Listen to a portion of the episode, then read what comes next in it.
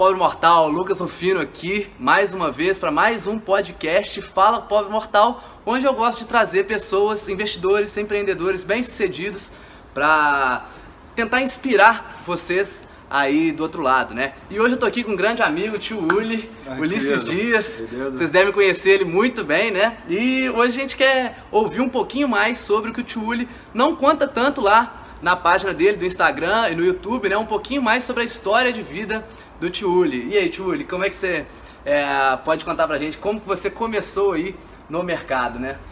Cara, eu po- posso contar a história que você quiser. Eu vou contar ela do começo, então. Vai lá, desde, assim é desde bom, tá? pequenininho, boa. É...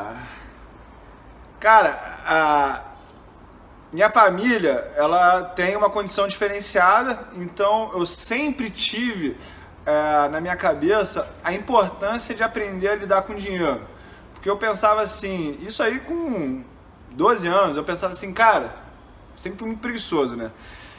Se eu tiver X quando eu for mais velho e esse X render 130% do CDI, eu estou ganhando 30% a mais do que se eu só investir na renda fixa. Será que isso vai ser um salário bom o suficiente para eu me manter? E será que eu consigo ganhar esse salário numa empresa trabalhando com liberdade, com autonomia? E aí a resposta clara é, é que não, né? E sempre me interessei muito sobre negócios. Meu pai é empresário e ele é trabalhador demais, né? Então, muito desse meu processo de me integrar com meu pai era passava por falar por negócios. Então, esse foi um- uma linguagem aí que eu encontrei para me comunicar com ele, mas por que que eu tinha tanta necessidade de me comunicar com ele? Porque eu só fui conhecer ele quando eu tinha 10 anos só. É, por uma questão aí de briga familiar, eu só fui conhecer ele com 10 anos. Então, essa foi a primeira rejeição que eu sofri na minha vida. E hoje em dia, quando eu trabalho com marketing digital, eu entendo que você não ter medo de ser rejeitado é um dos principais pontos de sucesso. Porque quem não tem medo de ser rejeitado vende melhor, quem não tem medo de ser rejeitado não tem medo do não, e não ter medo do não é uma das principais características aí que um bom vendedor deve ter, né? O empreendedor, como geral. Empreendedor, é. Todo empreendedor tem que ser um vendedor, né? Da sua Sim. ideia, no final das contas. Então, a história de investir começou muito cedo para mim por causa disso. E a minha mãe, de alguma forma, ela não tinha uma consciência financeira muito boa. Então, não sei se ainda acontece isso, mas nessa época tinha uma história de penhor da caixa de joias. Não sei se tu Uhum. Sim, sabe sim. o que é isso, se vocês sabem o que é isso. Mas basicamente, você pegava lá as tuas joias, botava na caixa econômica, eles davam 30% daquele valor como se fosse um adiantamento e você pagava um juros de 4% sobre esse valor é, ao mês. E a minha mãe, ela tipo assim, toda vez que dava uma apertada lá em casa, no orçamento, minha mãe é separada do meu pai, né? É, ela ia lá e botava as joias dela no penhor. Daqui a pouco, parece que a nossa renda toda gerava em torno de pagar o juro da caixa, porque ela tinha apego emocional dessas joias. Então, foi uma das primeiras lições que eu tive foi o seguinte, o valor dos juros no tempo. Aí eu comecei a falar assim, mãe, vamos fazer o seguinte, eu pego o dinheiro, tiro as joias da caixa e aí você me dá metade do valor dos juros porque fica bom para você, fica bom para mim. E aí foi a primeira operação de taxa que eu me envolvi na minha vida, era tirar as joias da minha mãe da caixa econômica. Só que é aquela história, né? Eu com 12 anos conheci- co- comecei a entender desde cedo que não é bom ter conta entre parentes. Por quê? Porque o que, que tu vai fazer se tua mãe não te paga? Tu vai deixar de ser filho dela? Aí foi a primeira lição que eu recebi. E de- logo depois, nessa época ainda, Lucas, é, juros Selic chegou a bater 40%, mas a média, assim, tranquila, era tu encontrar Selic de 20%, 22%.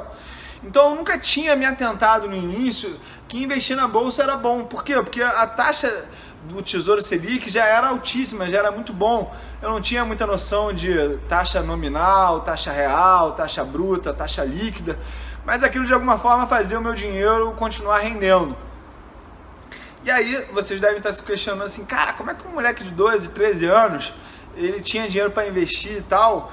A questão era o seguinte, como minha mãe não falava com meu pai, ele dava um dinheiro pra gente que era para sustentar minha mãe, sustentar a casa. E aí eu comecei a ter uma maturidade financeira muito cedo, porque a vida exigiu, né? Uhum. E aí eu comecei a entender que você não ser organizado financeiramente poderia ser um caos para a tua família, porque a gente, porra, acabava mesmo o, a comida no dia 25, no dia 23, e a gente ficava comendo Todd com leite, pão e manteiga o resto do mês. É, eu era até magrinho nessa época, essa foi uma parte aí que eu gostaria de continuar, né? Mas aí a gente foi nesse processo e aí eu comecei a acompanhar essa mesada e ela era em dólar. E aí em 99, em janeiro, deu uma porrada do valor que meu pai dava pra gente sustentar nossa casa. E foi a história da flexibilização das bandas cambiais que o Armínio Fraga trouxe para a economia brasileira. Foi uma das bases do tripé macroeconômico que salvou a gente e é um dos principais motivos aí do real ter uma grande longevidade comparado com os planos anteriores. Então, eu comecei a querer entender por que, que aquela mesada ela mudou tão rápido. E aí eu comecei a ver Bloomberg, Bloomberg, Bloomberg. Aí em 2001 veio o apagão elétrico. O apagão elétrico, para quem não sabe, foi uma época em 2001 que uh, cortavam mesmo a luz das empresas, tá? E o meu pai era, ele é industrial. E aí eu me lembro dele falar assim, não, isso vai ser ótimo para os negócios. Eu falava assim, cara, como é que é essa história? Apagão elétrico, não pode fabricar, não pode ter luz de 5 às 7 da noite, como é que isso vai ser bom? E a bolsa caindo, eu me lembro muito bem, quando eu entrei na faculdade, em 2002, a relação de preço sobre valor patrimonial do setor elétrico na média é de 0,22. Eu me lembro assim como se fosse hoje esse número. E eu entendi por que, que era bom para meu pai a história do apagão elétrico, porque ele tinha o capital de giro para comprar os geradores elétricos, cada gerador na época custava tipo 200 mil dólares, e ele tinha na época acho que umas 16 fábricas. E aí ele comprou para cada uma das fábricas um gerador desse, teve que desembolsar uma grana, só que a concorrência dele não tinha esse dinheiro. E aí o que, que eles faziam? Eles terceirizavam a produção deles na fábrica do meu pai.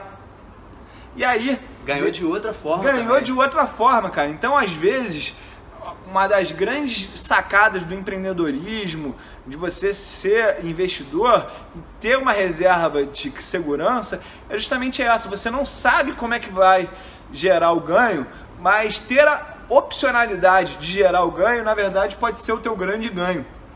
A gente vê aí, até mesmo como investidor, né? O próprio Warren Buffett hoje em dia tem aí centenas de bilhões de dólares em caixa, né? Exatamente, então... porque quando ninguém tiver com dinheiro, aí que esse caixa vai ter o seu valor. E aí, uma outra coisa que eu aprendi comercialmente nesse episódio com meu pai foi o seguinte: ele falava assim, eu preciso continuar produzindo porque isso vai criar uma relação comercial com os meus clientes que eles vão saber que eles sempre podem contar comigo. Boa. Porque assim, o meu pai trabalha com, com no ramo moveleiro, né? Imagina uma Casas Bahia que é a cliente dele, ou uma Magazine Luiza, ou um Carrefour. Esses caras eles têm que ter lá o seu estoque de prateleira, que são milhares e milhares de unidades de qualquer produto que eles vendam. Então, eles não têm não, não, não é, terem disponibilidade daquilo realmente impacta o mix do negócio. Então, você ter confiança dessas grandes multinacionais é muito importante na tua relação comercial. E aí veio o período de 2002 que teve, a gente teve a crise do, da eleição do Lula, o dólar veio a quatro e tanto. E naquele momento eu comecei a olhar assim para ações e falar assim, cara, porra, será que é esse caos mesmo todo que o pessoal está vendendo? Será que tem sentido essa coisa dessa bolsa tá tão desvalorizada, a, o real tá tão desvalorizado? E meu pai tem 80 anos hoje em dia, ele é 45 mais, anos mais velho do que eu. E eu sempre gostei de estar com pessoas de mais experiência, mais idade. E meu pai, lembro que ele falou assim: o Brasil está em crise desde que eu me, desde que eu sou garoto. Então meu pai nasceu em 1940. Então quando ele falou aquilo em 2002, ele me deu uma tranquilidade assim, é o seguinte, o que vende na mídia, gente, é crise, é problema. Então sempre vai ter crise na mídia. Por quê? Porque sempre vai ter uma parcela da população que vai estar tá mal. Isso é natural, faz parte do capitalismo. Algumas pessoas estão bem, outras estão mal. Então o jornal ele sempre vai dar foco naquilo que está dando errado. E aí eu comecei a ficar tranquilo, eu comecei a entender mais sobre investimentos de renda variável, até que eu entrei na bolsa, depois que a bolsa subiu assim 100% em 2003. Eu falei, caraca aí, isso aqui eh, acho que está na hora de eu começar a botar um pé aí. Até esse momento você deixava isso a sua era grana? Tudo renda fixa, tudo, tudo renda, fixa. fixa, tudo renda fixa, que dava muito dinheiro. E assim, a, a minha intenção era só acumular. Uhum. Porque eu sabia que se eu continuasse acumulando, foco no aporte, ia dar tudo certo. Eu não tinha ainda a mentalidade que é só o começo, mas de alguma forma eu entendia que era só o começo, né? E aí, gente, é, começou a vir o mercado, teve um bull market muito forte de commodities entre 2003 e 2008. E aí, a minha primeira carteira de ações, eu vou pensar aqui de cabeça, mas tinha Vale, tinha Itaú, tinha Bradesco, tinha uma empresa chamada VCP, que é a atual Fibra, que já virou Suzano, é SUSB 3 hoje em dia, tá? Isso. Então, os papéis eles vão tendo transformações, isso é uma coisa importante para vocês terem em mente, tá? Outra empresa que eu lembro que eu tinha era a Coteminas, porque isso aí é. A, o meu critério para formar essa carteira era basicamente o seguinte: alta rentabilidade sobre patrimônio e baixo endividamento. Eram as únicas duas coisas que eu sabia sobre empresas, era isso. E eu nem olhei preço de nada. A gente poderia até fazer um, um histórico aí de que, que essa carteira rendeu. Mas o meu você, argumento. Você tem, calma aí, você manteve Itaú, por exemplo, até Itaú hoje? Itaú eu tenho até hoje, Itaú eu tenho até hoje. Bradesco depois que eu, que eu tirei da carteira por outros motivos que a gente pode até falar mais tarde, tá? Mas nesse processo eu comecei a entender que é o seguinte. Ah não, eu vou explicar por que da Coteminas. Porque o José Alencar era o vice-presidente da República nessa época. E eu pensei assim, porra, como é que é empresa do vice-presidente do Brasil vai dar mal enquanto ele é vice-presidente. Cara, e foi o pior investimento dessa carteira. Ah, tinha mais outro papel. Tinha uma empresa chamada Fosfértil. Era FFTL4 o, o código dela. Ela vendia é, potássio, que é. Como é que é o nome daquilo que a gente põe na terra? Matéria-prima para terra. Era, era adubo, adubo para terra, né? Aí eu fiz uma análise que era o seguinte: a minha análise de Itaú que a gente tinha uma penetração de crédito de 30% na economia, enquanto no Japão e Estados Unidos era 80%, 90%. Eu falei, pô, esse mercado vai crescer. E a minha visão para fosfértil era o seguinte, o Brasil importava tipo 80, 90% do seu adubo e o agronegócio já era uma potência. Eu pensei assim, cara, essa empresa aqui ela vai ter sempre demanda, porque se a gente precisa importar o produto que ela vende, e ela tinha uma taxa de retorno no seu patrimônio líquido de mais de 20% naquela época, que não era tão atrativo assim quando a gente comparava com a Selic, mas já era assim, despontava no primeiro decil assim de rentabilidade seu patrimônio da bolsa. Aí comprei, aí um dia a Vale comprou essa empresa, é, a VCP eu me desfiz no meio do caminho porque eu comecei a descobrir em 2007 uma operação chamada financiamento na Petrobras e eu comecei a aportar tudo no financiamento. Foi um dos maiores erros aí que eu cometi na minha carreira. Porque o financiamento, gente, ele ataca o nosso cérebro no nosso ponto fraco. Por quê? O nosso cérebro ele procura evitar dor e buscar prazer, né? É basicamente essas duas metas que ele procura constantemente. E quando a gente compra o papel e automaticamente a gente bota em caixa a venda da call, que é o financiamento, de alguma forma tu se sente tranquilão. Estou garantido aqui com esse dinheiro em caixa, já estou melhor do que quando eu entrei. E aí eu botava um pouco fora do dinheiro, aquela trava. Não sei se esse, esse linguajar aqui o teu público conhece. Conhece ou não? Não sei. Mas é basicamente assim, gente. Dava um Deixa espaço bem assim. claro pra galera. Eu recebia 3, 4% daquele valor no ato e caso eu fosse exercido, ou seja, as ações da Vale subissem, eu tinha uma taxa ali de 8% num mês, que era equivalente a 400% do CDI. E caso as ações caíssem, eu tinha botado aquele dinheiro no bolso, eu poderia comprar mais ações. Só que eu tava com aquela cabeça, assim, de bull market, ou seja, as ações naquele tempo só subiam, só subiam. Era assim, uhum. era obsceno o negócio. Eu me lembro que tinha gente que tirava dinheiro do rotativo do cartão de crédito para comprar de CSN. Pra tu ver o tamanho do problema que era, né? E aí eu pensava assim, porra, Vale, Petrobras nunca vão cair assim, mais 50%. Mas foi justamente o que aconteceu em 2008. Então eu aprendi a fragilidade dessa operação em 2008, mas graças a Deus eu sempre tive aportes consecutivos na carteira e eu tinha uma carteira diversificada em boas ações naquela época, uhum. né? O que fez com que aquele tombo ele fosse sentido, mas não me deixou na lona. E assim, eu aprendi com uma coisa que não me matou. Eu acho que esse que deve ser o grande caminho aí que os investidores iniciantes devem perseguir você aprender as coisas aos poucos com a tua prática, mas não permitir que nenhum desses erros te jogue na lona e você seja nocauteado pelo mercado, tá? Perfeito. É, ô Tchuli, é, é claro que eu tenho muito menos experiência que você no mercado, né? Eu comecei em 2014, é, quando eu tinha ali 18 para 19 anos, e eu comecei com pouquinha grana, só para aprender realmente. Só que a minha ideia era justamente essa, ó, eu vou errar agora com pouca grana, eu tenho que começar agora. É, e a gente estava ali na, na, mínima histórica depois em 2015, né? Histórica não, mas é, desse, desse, ciclo. desse próximo, desse último ciclo. E a minha ideia era justamente essa, não, eu vou começar agora aqui, mas porque no próximo ciclo eu vou estar super preparado e aí que vai ser quando eu vou, realmente vou ter uma, uma grana maior, né? E claro, depois a galera sabe que rolou lá na minha família, eu já recebi uma grana um pouco maior logo em 2016, né? E eu estava preparado, já sabia o que fazer com essa grana, justamente porque eu tinha começado a, a, a aprender com um pouquinho de grana ali. Eu quero até fazer um vídeo sobre isso, que é o seguinte: o cara com 0% de conhecimento ele ganha 100% de CDI. O cara, quando ele vai aprendendo, ele vai aumentando para 105% CDI, 110% CDI, até que ele chega aí numa rentabilidade que eu considero sustentável no longo prazo, que é 150% CDI. Sim. Então, quanto mais você investe no teu conhecimento, mais você vai melhorando a tua performance em relação à taxa livre de risco da economia. Eu gosto de pensar muito dessa maneira.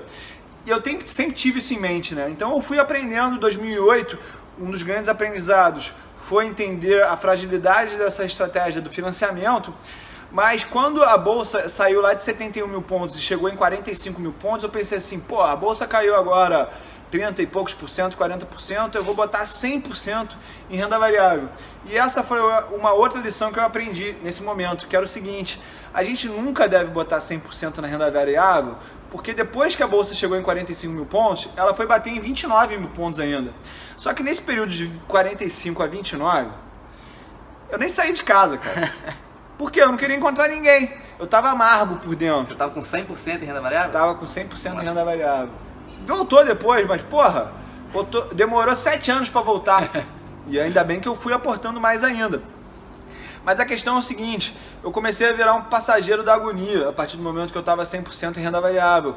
Eu virei um refém da volatilidade.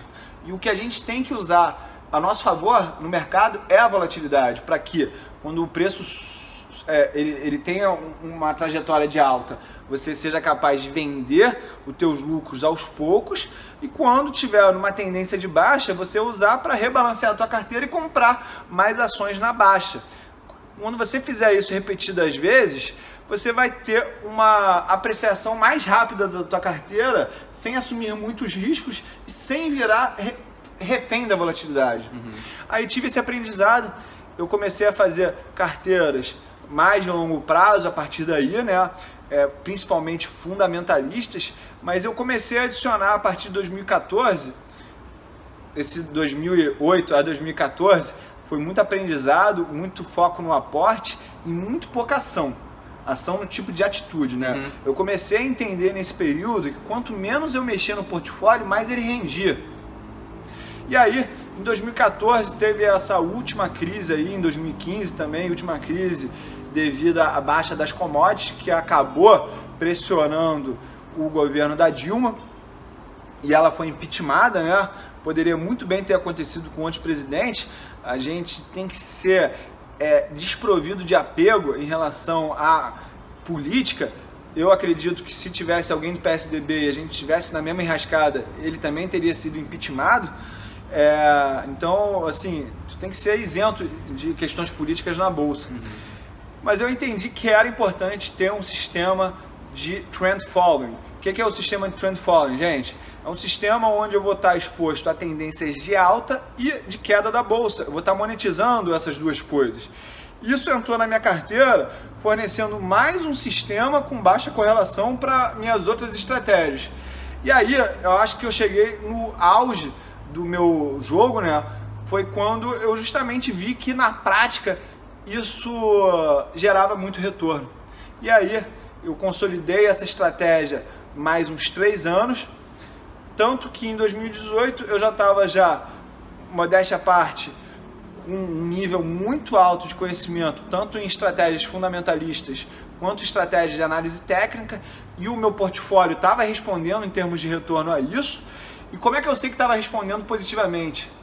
Eu continuei tomando stops nas operações de trend follow e o buy and hold estava funcionando com altas rentabilidades, ou seja, eu não estava dando certo porque o buy and hold estava dando certo. Porque uhum. a estratégia de trend following, ela não dá certo o tempo todo no momento de bull market, como que a gente está vivendo atualmente em 2019. Então eu vi que estava consolidada a estratégia. E como eu contei aqui antes, numa outra entrevista que eu estava fazendo com meu grande amigo Ramiro, lá do Clube do Valor, é, eu tive uma oportunidade de fazer um primeiro conteúdo lá para no alvo do Fábio Figueiredo, também de Porto Alegre, e deu muito certo. A galera gostou muito, teve um feedback muito bom. Eu me lembro que até hoje eu, eu moro aqui na mesma mesmo prédio do meu pai, né? Ele mora na cobertura, eu moro aqui no quarto andar. Subi lá na casa dele, agradecendo pela criação que ele me deu, que meu pai foi a seguinte, ele dava as coisas financeiramente, nunca pedia nada em troca, nunca uhum. pediu para ver boletim, muita liberdade mesmo. E aí eu fui lá em cima agradecer ele e falar assim, pai, obrigado por ter me criado do jeito que o Senhor me criou, porque o Senhor me deu liberdade para ser quem eu queria ser. E eu acho que isso aí é uma grande lição para as pessoas de não ser fragilista, né? Trazendo aqui o Nassim Taleb para essa conversa, para mostrar que o conteúdo lá do antifrágil, ele é muito mais do que mercado financeiro. Você não ser fragilista com teus filhos, deixar eles quebrarem a cara. Meu pai sempre foi contra eu investir na bolsa, porque ele é muito do físico, do ativo real, né? Gosta muito de imóveis. Ah, dá tempo de contar aqui uma outra história, não? Claro, pô. Nesse processo em 2014, o Brasil, o Brasil sediando a, a Copa, Copa, em 2016 o Rio, que é onde eu moro, sediando a Olimpíada, o mercado imobiliário aqui no Rio estava bombando muito, cara, muito mesmo, assim, era assim a coisa de louco. E meu pai querendo me tirar do mercado financeiro mais uma vez, porque lá em 2014 eu tava comendo vidro, tá ligado? Tava dureza, braba. Mercado há cinco anos sem andar e tal. Geral falando assim: não, larga desse negócio de bolsa, esse negócio de bolsa não serve para nada. É, a minha família muito desacreditada em mim, falando: pô, esse cara aí escolheu a profissão errada porque esse negócio de bolsa não dá certo. Meu pai falou assim: cara, é vou comprar aqui um terreno e vou te dar um prédio. Só que você vai ter que construir esse prédio. E eu fiquei construindo esse prédio. Tem, esse prédio tem 4 mil metros quadrados. Eu fiquei durante três anos, três anos, não, quatro anos, quatro anos, aportando 200 mil reais todo mês nessa obra. E eu que levei essa obra, construí essa obra, e eu aportava 200 mil reais na minha carteira de investimentos para comparar qual era o melhor retorno, é. tentando é. provar assim para ele, pai, negócio de bolsa dá certo também. Porra, imagina quatro anos aportando 200 mil na bolsa e 200 mil num prédio. Deu uma Isso foi quando? De, entre 2014 e 2018. Deu uma bela quantia em ações. Porra, essa quantia, galera, me deixou muito feliz. Mas o prédio também tá lá construído. Quanto que tu acha que deu melhor? Foi a bolsa, cara. Por quê? Porque essa experiência, primeiro, me ajudou a consolidar uma coisa. Você não vai construir uma obra de grandes proporções, e aí que eu estou falando do mercado de ações, um patrimônio, do dia para a noite. Vai precisar muitos aportes.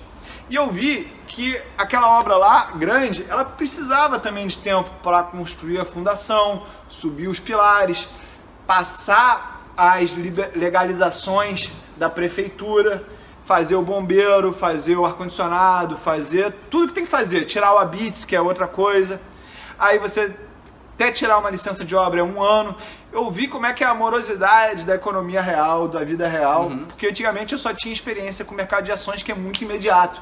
A gente quer colher os resultados muito rápido. Então, essa experiência de construir esse prédio, ela me ensinou muito a história de olhar para o longo prazo.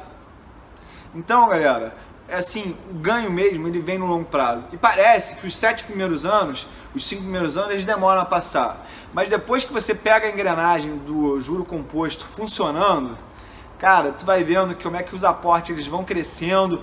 É natural você ver ações na tua carteira multiplicar por quatro, cinco vezes, é normal mesmo, tá? Por quê?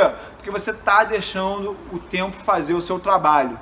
É a mesma coisa que você plantar uma semente, daqui a pouco vem uma árvore, essa árvore vai dar várias sementes, essas várias sementes vão virar várias árvores.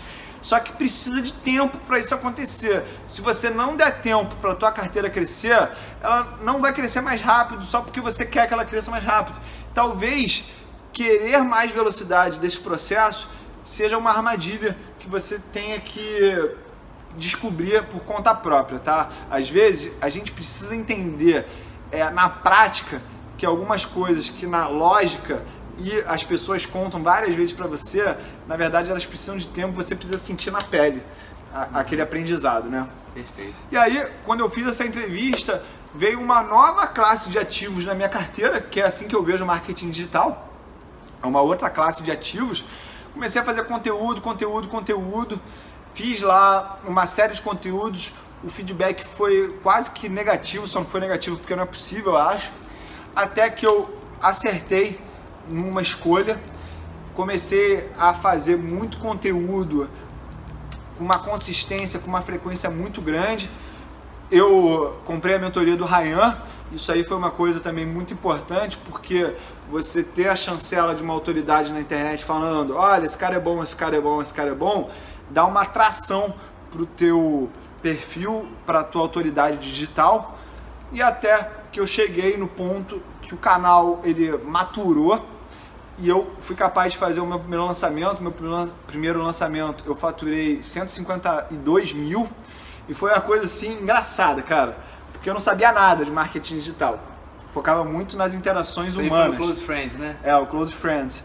E eu não tinha link, não tinha produto, eu simplesmente botei um print lá no meu Instagram e falei assim, ó, essa aqui é a minha agência, minha conta, meu banco, meu CPF, deposita lá. Ah.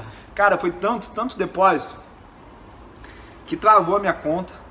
E fui no dia seguinte, te- tinha 13 páginas de extrato é, do banco e deu muito certo. Dessa vez aí, eu acho que eu botei 350 pessoas para dentro do Close Friends. Aí um mês e meio depois eu fiz um evento presencial aqui do lado da minha casa. Motivo de ser do lado da minha casa. Preguiça minha. Eu queria o lugar mais perto possível. Aí a gente fez um outro evento. é, Aí o Ryan falou assim, cara, teu público está muito aquecido, a tua autoridade está aquecida, lança o Close Friends de novo. Fizemos aí mais 180 mil reais dessa vez. Botei mais 400 e poucos alunos para dentro. Aí a gente já está somando 300, 750 alunos. Vamos botar assim. Aí o Ryan começou a dar a mentoria dele falando, Tio Uli, você precisa lançar o teu curso, você precisa lançar o teu curso. Aí eu com medo, tinha medo de lançar o curso mesmo. Ah, outra coisa, um, uma- um ponto que eu não contei que foi muito essencial nisso aí foi o seguinte. Antes de eu vender o Close Friends, essas duas turmas, eu fazia mentorias. E essa mentoria, eu usava esse caixa para comprar anúncio. Uhum. Então, isso é uma das coisas que eu sempre busquei nos meus negócios, que é o seguinte, eu não vou botar dinheiro novo nisso. Por quê? Porque aí você diminui o teu risco de insucesso. Então, aquele dinheiro das mentorias, ele serviu como se fosse um adubo Uhum. para eu comprar tráfego no Facebook Ads para lançar o meu curso. E aí eu peguei é, um pedaço, eu fiz uns 250 mil reais vendendo mentoria. Tinha mentoria de manhã, de tarde e de noite, de vez em quando. Era sequência E assim. é cansativo pra caramba, né? Era cansativo, mas cara, no começo eu era tarado pelo assunto, tá? Eu gostava muito, porque eu já fazia isso meio de graça já. Aham. E aí, eu botei tráfego 15 dias antes do meu curso, até que no dia 15 de abril a gente abriu o carrinho. Eu fiz seis, em, seis dígitos, ou seja, 100 mil reais em 4 minutos. No primeiro dia, que o carrinho ficou aberto duas horas, eu fiz 316 mil reais. No final do segundo dia, já de carrinho aberto, eu já bati um milhão. E aí, no final do terceiro dia, que eu deixei só mais um dia aberto, a gente fechou no final com um faturamento de 1 milhão e 700. 1.240 alunos. E aí que eu entendi realmente que era só o começo. Porque eu aprendi nesse processo que vender o curso é mole. Mas o que garante a segunda turma de sucesso é uma transformação dos teus alunos. E aí, já entendendo isso, eu falei assim, cara, eu vou dar o melhor suporte da internet para esse meu curso. E as taxas de reembolso, elas circulam entre 5 e 10% nos cursos normalmente. A taxa dos meus cursos é de 0,5%. E aí eu dou feedback. O filho, tua dúvida e tal, porque eu comecei a ver assim, cara, os caras fazem perguntas aqui que eles muito bem poderiam perguntar para o Google. Por que eles fazem essa pergunta para mim? E eu comecei a entender que o curso ele é só mais uma ponte do cara estar tá mais perto de você. Sim. Porque assim, o meu perfil do Instagram acho que está com 154 mil pessoas atualmente. É humanamente impossível responder todo mundo. Então, um critério que acaba acontecendo é o seguinte: você responde os seus clientes. Então, as pessoas entenderam que para elas terem um feedback meu, uma resposta minha, é mais fácil quando elas fazem parte de um curso meu, uhum. do Close Friends. Porque lá eu respondo todo mundo, porque a gente está num grupo de WhatsApp, num ambiente fechado que não tem para onde eu fugir. E eu gosto de falar disso. E aí a gente engajou muito nessas seis turmas, que eu, não, cinco turmas que eu fiz, né? Aprendi muito, muito com a galera de lá, fiz bons amigos.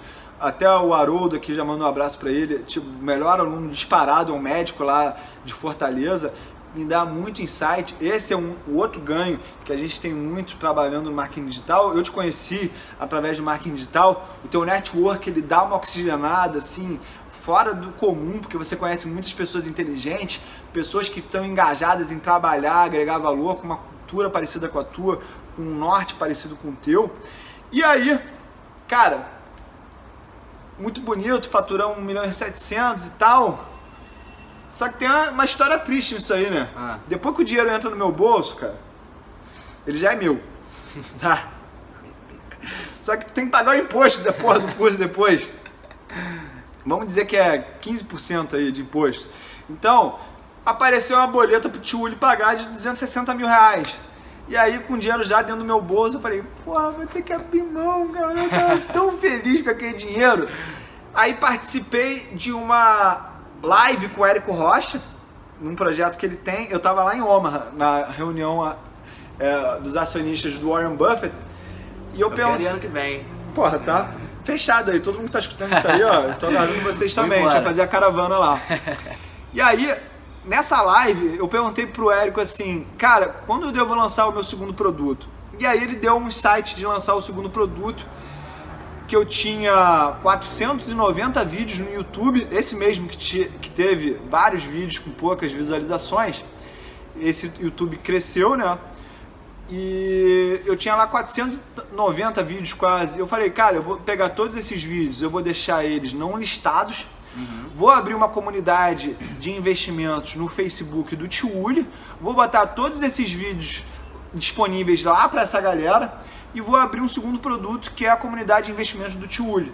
Um mês depois de ter faturado esse 1 milhão e 700, eu abri a comunidade de investimentos, não segui a fórmula, não fiz nada certo, fiz tudo errado. Na verdade, eu fiz tudo errado. Eu fiz tudo errado, gente. Não fiz CPL, não fiz gatilho de antecipação, não expliquei bem o produto, não dei tempo de captar novos é, e-mails, mas uma coisa eu tinha, isso nunca ninguém vai me tirar, é uma base e a confiança das pessoas. Uma vez que você tem a confiança das pessoas, elas entendem que você entrega. Porque ninguém quer botar R$ 1.500 no bolso qualquer aí, porque tem muita gente pedindo mil, mil quinhentos reais das pessoas, mas quando elas sabem que elas têm uma relação com você, que você já entrega, tu vende muito mais fácil. E aí, abri a comunidade, vendi 260 mil, não sei se foi Deus que botou isso, mas deu para pagar os impostos tudo certinho. E aí, tô agora numa sequência de jab, jab, jab e direto, ou seja, três meses sem lançar nada para capturar mais e-mails, reaquecer a lista para fazer mais um lançamento de um terceiro produto meu, porque eu acho que é muito importante você renovar as suas marcas. Segredos de Família vai ser aquele produto premium top, mas eu tenho que criar um produto de acesso que vai ser um outro curso aí que eu vou lançar, mas é sempre assim, ó. Marketing digital virou um ativo na minha carteira. Eu tenho os meus imóveis que são um outro ativo da minha carteira. Eu tenho a minha carteira de investimentos que é um outro ativo da minha carteira. E se tudo der certo, a gente vai vir aí com outro tipo de ativo para carteira, porque é o seguinte, para ser bem sincero com vocês, cara, eu gosto pra caralho de ganhar dinheiro, mas não é para gastar não. Ganhar o dinheiro, para quem ainda não sentiu essa experiência, te empodera, porque para mim dinheiro é igual liberdade. Então, eu poder fazer conteúdo do mundo inteiro, esse ano já fiz sete viagens internacionais fazendo conteúdo, me agrega muito, agrega muito para a audiência. Então, eu sinceramente, quando eu estou fazendo um podcast aqui contigo, isso aqui é o sonho da minha vida sendo realizado. Não, eu não poderia ter imaginado diferente, porque eu vou na Expert, a galera me abraça, agradece muito o valor que eu gero para elas. A galera quer tirar foto comigo, então isso aí eu adoro esse carinho, vem com muito dinheiro junto, eu me sinto muito útil, sabe por quê? Porque antigamente eu tava tirando a sonequinha às quatro e meia da tarde, porque minha vida eu tava só administrar minha carteira, e por incrível que pareça, eu tô investindo melhor agora, porque aquele tempo que eu tenho para focar na minha carteira, eu tô sendo mais preciso, eu tô sendo mais objetivo, eu não fico operando por ansiedade, porque tem muita gente que opera por ansiedade, o cara não tem nada que fazer, então, ah, tô aqui de bobeira em casa, então vou comprar e vender aqui só para ver se dá para ter um lucro. Não, cara. Você tem que operar, você tem que investir num plano bem definido, onde você sabe por que, que você está comprando, você sabe por que, que você está se mantendo naquela posição e por que, que você vai sair. Quando você domina esses três pontos, fica muito mais fácil não cometer erros, tá? Tchuli, isso aí que você falou, né, de, do, do, nosso trabalho como produtor de conteúdo, eu também acho muito interessante a questão dessa liberdade também. É, por exemplo, no início do ano, eu fiquei 40 dias na Europa também com a minha mulher e com a minha filha. E de lá eu estava produzindo conteúdo, trabalhando do mesmo jeito e ganhando um dinheirinho também, né? E ajudando a galera. E eu acho massa isso que você falou, que quando a gente está ensinando também, acaba que a gente aprende mais e às vezes acaba melhorando os nossos investimentos. Né? A gente está ensinando sobre isso, então a gente está buscando cada vez mais conteúdo e, e passando pra galera, né? Pô, tem uma história, eu nunca falei isso na internet, mas vou falar Aí, aqui ó. agora pra você, exclusiva essa, tá? É, tem uma história que eu puxei na internet ali, é preço importa, preço não importa, né? A verdade sobre isso é que os dois estão certos, os dois têm argumentos que corroboram seus pontos de vista, a gente pode defender os dois lados aí tranquilamente.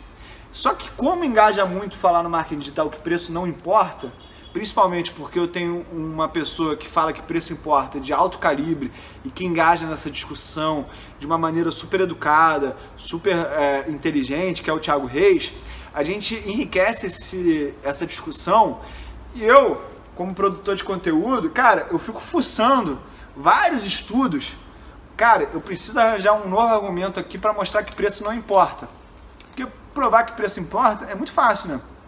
É só a gente mostrar aí os erros das Nifty 50s, que é uma história aí da década de 60 do mercado americano, que tomara que o Thiago Reis é, escute isso aqui para ele usar esse argumento lá na internet para a gente enriquecer para a galera, tá? Mas, cara, tentando fazer conteúdo, fuçando lá, fazendo conta, é, estudando o mercado, cara, eu achei uma das melhores maneiras de ganhar dinheiro sem olhar para o preço, ou seja, preço não importa para fazer uma carteira super rentável, super é, de qualidade e, porra. Como cara, que é? é Conta o... aí pra galera. Cara. Resume, resume. É basicamente é olhar as empresas que são consistentes numa métrica e essa métrica pode ser o lucro operacional ou pode ser o lucro líquido. Funciona das duas maneiras. Eu já fiz conteúdo já que eu provo que você consegue ganhar em larga diferença do Ibovespa só pegando papéis que, numa carteira diversificada, cresceram seus lucros por anos consecutivos, até formar um número X de ativos que vai te garantir uma, uma, uma diversificação é, mínima, né? Que o que importa, na minha opinião mesmo, ao investir é diversificar. Porque se você tiver uma carteira só de ações, você tem que diversificar ela. Se você quer focar numa carteira de multiclasses de ativos, você tem que diversificar ela. Então, assim, eu não vejo uma carteira de longo prazo onde eu sou investidor, onde não haja diversificação. Infelizmente, essa aí é uma coisa que eu não abro mão, é a diversificação. Eu gosto de ter diversificação de classes, eu gosto de ter diversificação de ativos dentro da classe. Então, é, eu só faço carteiras com no mínimo oito ações, no mínimo oito é, fundos imobiliários. Quando eu invisto no exterior, também são com carteiras diversificadas. Então, isso eu acho essencial. E sabe qual é a base disso? Humildade intelectual. Eu sei que eu não sei de tudo, então eu preciso sim me proteger da minha ignorância, tá? Eu não tenho ego inflado para falar que eu não sou ignorante. E isso é bom. Sim. Quanto mais falível eu acredito que eu sou, mais técnicas de investimento eu vou trazer para preencher esse gap. E aqui, cara, eu vou abrir outra coisa que eu também é, nunca falei na internet, que é o seguinte Sabe de onde é que veio esse insight meu? Hum. Eu, não sei, aqui eu não tô querendo influenciar ninguém a falar isso, né? Mas foi na igreja, cara. A minha mulher é muito religiosa, o meu é, sogro ele é pastor, então eu entendi uma, um dia lá que ir na igreja com a minha mulher, eu não era de ir na igreja, era equivalente a ela ir no jantar de negócios comigo. Então, vamos dizer, tu fala assim, ah, eu tô no Rio, Júlio, vamos jantar, tô com minha mulher aqui, eu não vou sozinho, vou levar minha mulher. Uhum. É, todo mundo que tá assistindo aqui sabe que a mulher, normalmente, ela é resistente. Pô, tu vai me levar pra jantar com essas pessoas que eu nem conheço e tal, mas ela vai, porque é o trabalho da mulher, né? Pô, parceria, parceria. Quando eu entendi que pra ela o equivalente disso era eu ir na igreja, eu comecei a ir. Mas, pô, sempre focado em aprender, eu falei assim, cara já que eu não tenho nenhuma demanda aí religiosa, eu vou tentar aprender com o que o pastor falar, trazer para o mercado financeiro, que é onde eu testo minhas ideias. E aí o pastor falou o seguinte: é natural do ser humano ter um comportamento volátil. Se você quer um comportamento é, sempre constante, sempre vai estar de braços abertos para você, qualquer pecado que você gere, Deus sempre vai estar de braços abertos para você. Então, só Deus é constante. É da natureza do ser humano, por não ser Deus, ser volátil. Tem dia que a gente está feliz, tem dia que a gente está triste. A gente é imperfeito. E eu sempre queria uma estratégia perfeita para investir. Uma estratégia que não tivesse erro. E aí esse insight veio me mostrar o seguinte: cara, talvez a melhor estratégia para investir seja uma estratégia onde ela tem erro, porque toda estratégia tem erro, mas que eu saiba onde ela erra e eu consiga lidar com esse erro. A própria teoria de Markowitz, ela tem um erro lá, estatístico, que se você falar que é 95% de confiança, a cada, sei lá, 25 anos vai ter uma crise que nem 2008, ou vai ter um mercado forte o suficiente em termos de queda para mexer na rentabilidade da tua carteira. E aí, até o Ramiro aqui que está aqui em casa, enquanto a gente está gravando isso, falou que tem uma entrevista aí do Markowitz, é, que ele fala que ele investe com, com 60-40, ou seja, ele entendeu que aquela estratégia dele tem um furo e você pode é, trabalhar e ser bem sucedido mesmo com uma estratégia que tem uma falha, já que você admitiu que há essa falha você identificou esse erro e trabalhou com uma margem de segurança maior em renda fixa para corrigir isso. Uhum.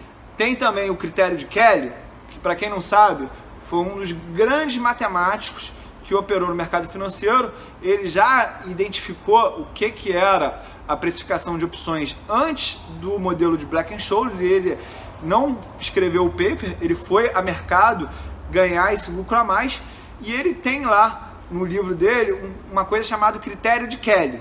Critério de Kelly seria uma conta matemática para você otimizar as apostas no teu portfólio. E aí, lendo um outro livro do Tobias Carlyle, que é o Contrarian Investing, ele falava assim, cara, o critério de Kelly funciona bem, mas e no dia que ele der errado? O que, que eu faço? Então, a regra de bolsa é o half Kelly. Pega o critério de Kelly, o que ele mandar você apostar, você aposta metade só. É uma heurística fácil de você resolver um problema complexo.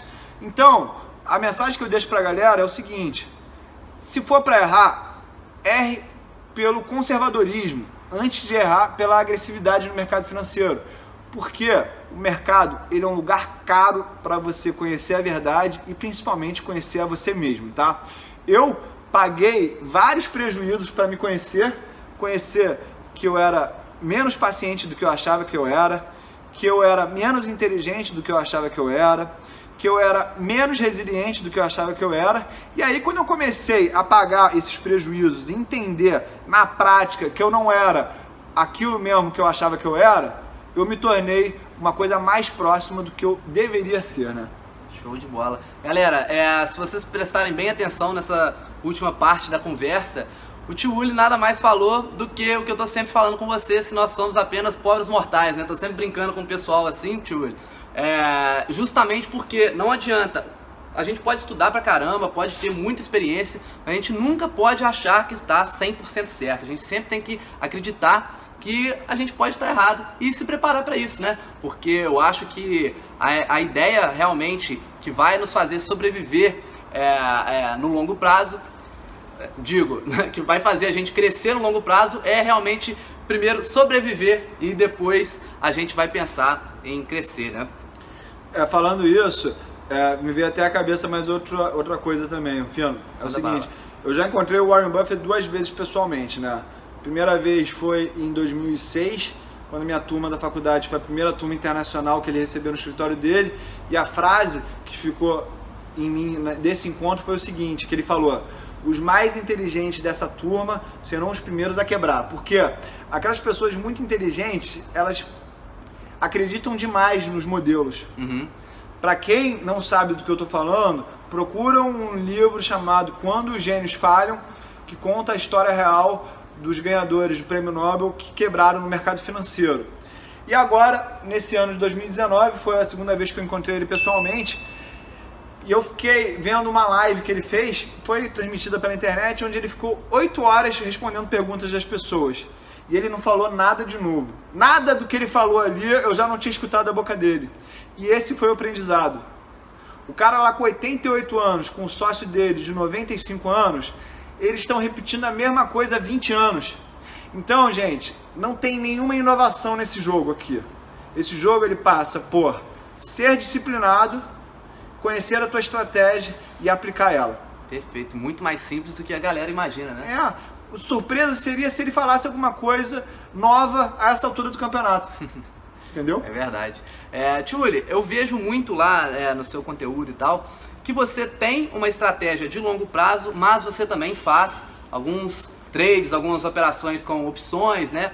E eu queria que você falasse um pouquinho pra galera, porque tem gente que acha que, que fica aquela briga, né? Não, é o, é o trade que vale a pena, não, é só, só buy and hold que vale a pena. E como você faz para gerenciar isso na sua carteira, né? Você acha que as, as, as duas análises, por exemplo, análise fundamentalista e análise técnica, se complementam ou realmente você tem que seguir somente uma e não importa a outra? Vou dar exemplos práticos aqui de grandes investidores que fazem operações com opções e tradam, tá? Primeiro é o Warren Buffett. Se você não acreditar no que eu estou falando aqui, procura aí é, em 2008, o Warren Buffett teve um swing aí de opções de mais de 3 bilhões de dólares na carteira dele, porque ele era simplesmente o maior vendedor de put do S&P 500, do uh, Nikkei e da Eurostox do mundo. Simples assim. E agora na Expert, em julho, eu fiz um conteúdo com o Luiz Alves Paz de Barros, é, no programa do uh, Salomão, Pickers. Stock Pickers, onde ele mesmo fala que ele faz trade e opera opção pra caramba. Então, desmistifica isso. Tira essa crença da tua cabeça de que os investidores fundamentalistas não operam, não fazem trade e não mexem com opção. Isso aí é de cada um, tá? Como que eu separo isso na minha carteira? É aquela história. Nesse processo que eu tenho de trend following, que ele é um quarto da minha carteira, e é aí que esses trades estão. Isso aí é um sistema quantitativo criado por mim e não foi assim, ó, criei da minha cabeça. É um processo que ele já está acontecendo há simplesmente 12 anos. E assim, eu fico seis meses sem mexer nesse modelo. E aí daqui a pouco vem um insight e aí eu tenho um, uma melhoria ali que aumenta pra caraca o retorno desse sistema. Essa é uma outra coisa que vale a pena contar para vocês aqui, que as pessoas ainda não se deram conta. A diferença entre o último lugar e o segundo lugar, numa prova de natação, vamos dizer que é 10 segundos. Mas a diferença entre o segundo e o primeiro é 10 milésimos. Ou seja, quanto mais no topo você tá, qualquer melhoria incremental, ela vem através de muito trabalho, muito custo. Então, não espere que isso venha no mesmo ritmo que os outros incrementos da tua performance, da tua melhoria eu depois de 20 anos investindo, o próximo insight que eu tiver, ele vai impactar assim de uma maneira muito agressiva a minha rentabilidade. Por quê? Porque os fáceis eu já aprendi. Uhum. E eu só não ganho esse dinheiro a mais porque eu ainda não aprendi. Mas isso não quer dizer que eu não parei de estudar. Eu sou o maior consumidor de conteúdo de finanças ainda hoje em dia. Eu amo aprender sobre isso, tá? Me perdi, o que a gente estava falando? eu estava perguntando. Ah, outra coisa. E aí, em relação à fundamentalista e técnica, eu ainda não tenho uma técnica que mistura os dois. Mas nada te impede de ter um percentual do portfólio numa técnica e o outro percentual numa outra técnica. Se você não acredita nisso, veja Stanley Druckenmiller, que foi gestor do George Soros. Ele fala que mistura as duas técnicas. AQR é o uh, Advanced Quantitative Research do uh, esqueci o nome do cara aqui, eu vou lembrar daqui a pouco. É um PhD Cliff Asmus. Cliff Asmus. Valeu, Ramiro. Cliff Asmus. O cara assim, tem vários artigos falando de como usar finanças quantitativas para investir fundamentalmente. Então, é, é só o começo, galera. Quanto mais gente, ideias tiverem a partir desse tema, mais ele vai se desenvolver e talvez quem vai desenvolver isso é você que está aí do outro lado. Porque se você está 50 minutos escutando a gente, você realmente está querendo pagar o preço para aprender e evoluir. Muito bom. É, então você, você deixa é, mais ou menos 25% da sua carteira para o trend following? Sim. Seria isso? Sim. Entendi, beleza. Eu acho que o maior erro da galera, né, na verdade, aqui no, no meu canal tem muita gente que está começando ainda na, na, nos investimentos, na bolsa de valores, é o pessoal que fica vendo, por exemplo, a galera do day trade ou a galera do, do trade como um todo, né? E acha que vai ficar rico da noite pro dia sem nem ter, ter grana. Né? O cara nem investe, nem tem uma carteira sólida ali para longo prazo e já quer se preocupar com trade, quer se preocupar com, com análise técnica e é isso que eu, que eu bato sempre na tecla, né? Que, que não vale a pena, na minha opinião, você começar já nesse, é, nessa forma de investir. No seu caso, você já tem uma carteira desde muitos anos focada no longo prazo e foi até há pouco tempo que você começou a, a colocar isso na sua carteira para melhorar seus resultados, né? Uhum. Exatamente, porque eu entendi que o, se você só está long na tua estratégia, você tem um negócio cíclico.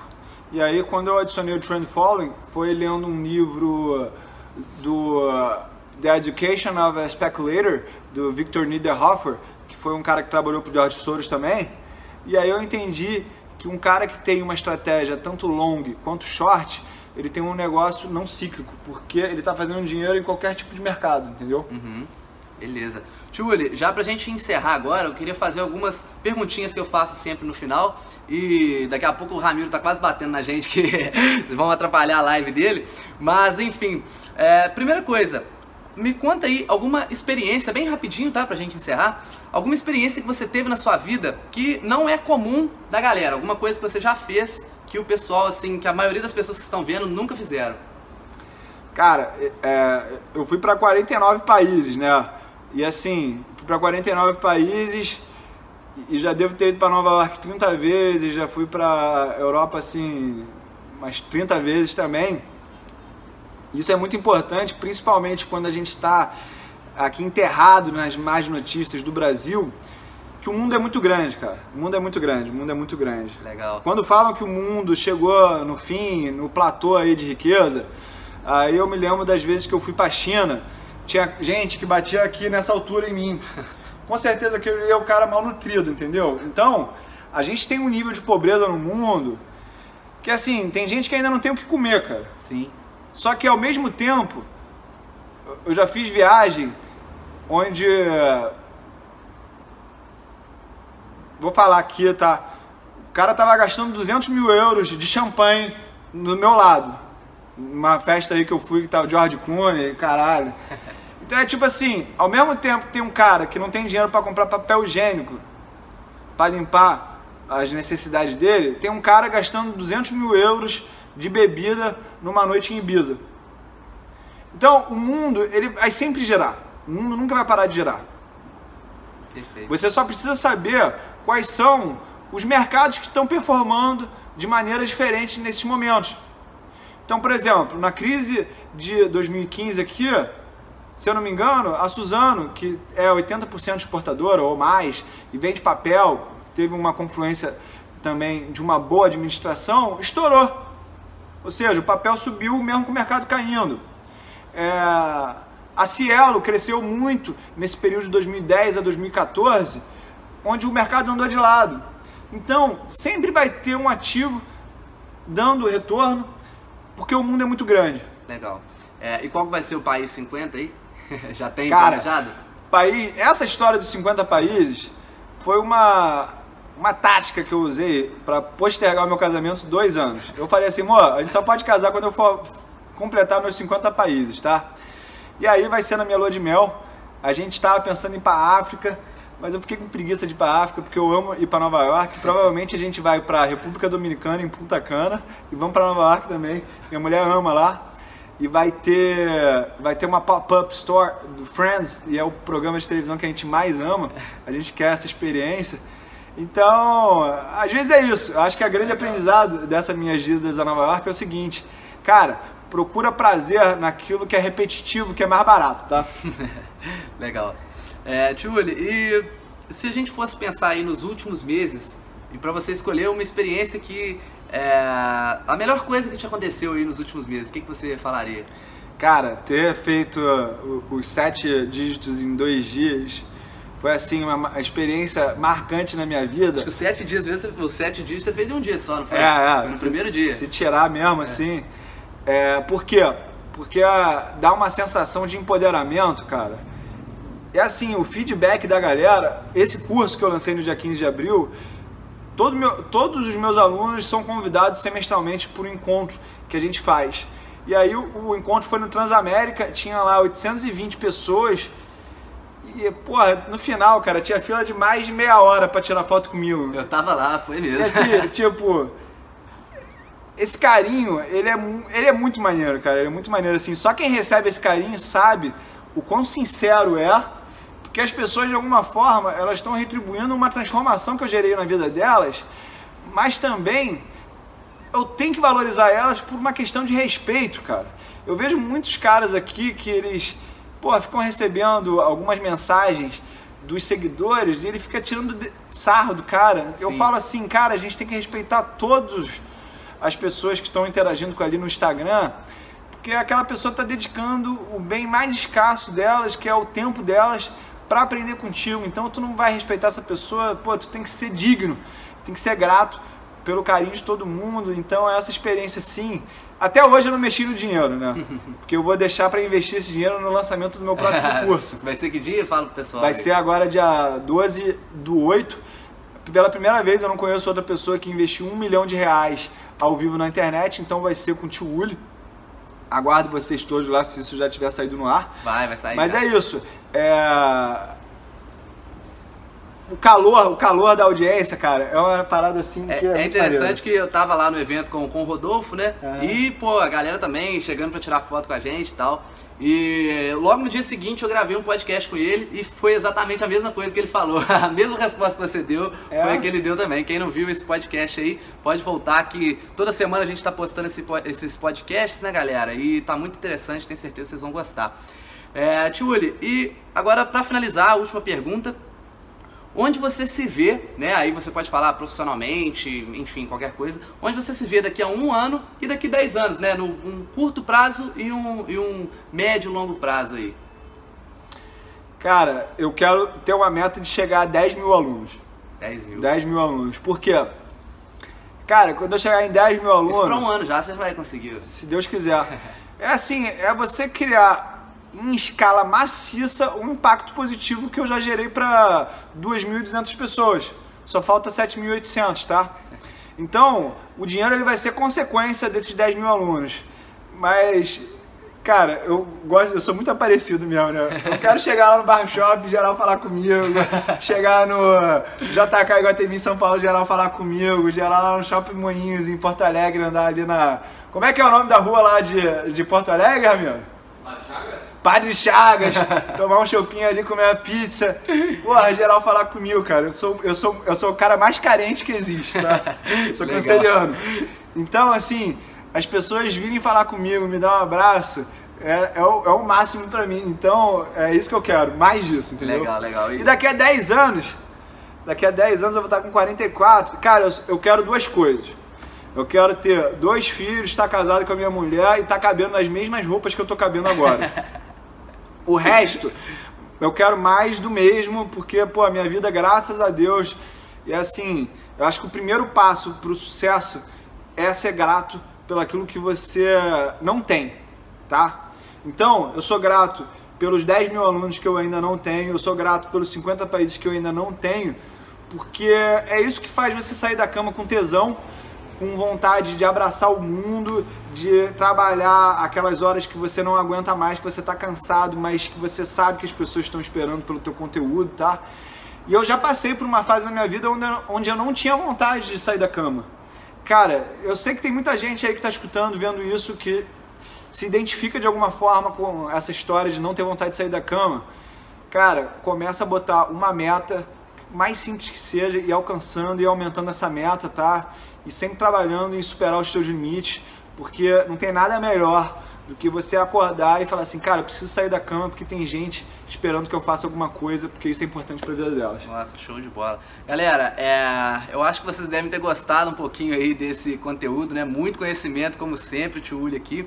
Se vocês gostaram, clica aqui embaixo, se inscreva no canal, né? E, e compartilhe com seus amigos. E Tio Uli, fala aí agora pra terminar pro pessoal, onde que eles podem te encontrar e deixa uma mensagem final aí. Arroba tio Uli, T-I-O-H-U-L-I. Vai estar escrito aqui embaixo também. no Instagram, tá? Ulisses Dias no YouTube. E a mensagem que eu tenho pra deixar pra vocês é o seguinte, galera. Cara, é só o começo. Só que é só o começo significa o seguinte. É, conta essa história aí, quando que a galera você, fica vendo a gente falar quando você tiver lido 200 livros sobre o teu assunto e você achar que você sabe tudo, saiba que é só o começo, porque aí você vai saber que você só está entrando no início daquele assunto e você tem que se preparar muito mais. Quando você entregar tudo que você tem para tua família em termos de atenção, de amor, caramba, saiba que é só o começo, cara. A, a, a, a vida ela vai te testar várias vezes. Se tu não entender que é só o começo, tu corre o risco de cair numa prostração, numa depressão, e aí você não consegue mais ajudar ninguém. E isso é o fim, entendeu? É, é só o começo, é muito importante, cara, muito importante mesmo. Muito bom, cara. Muito obrigado pela moral aí. Ficou bom demais. E galera, é isso aí então. É só o começo. Tamo junto. Até a próxima. Tamo junto.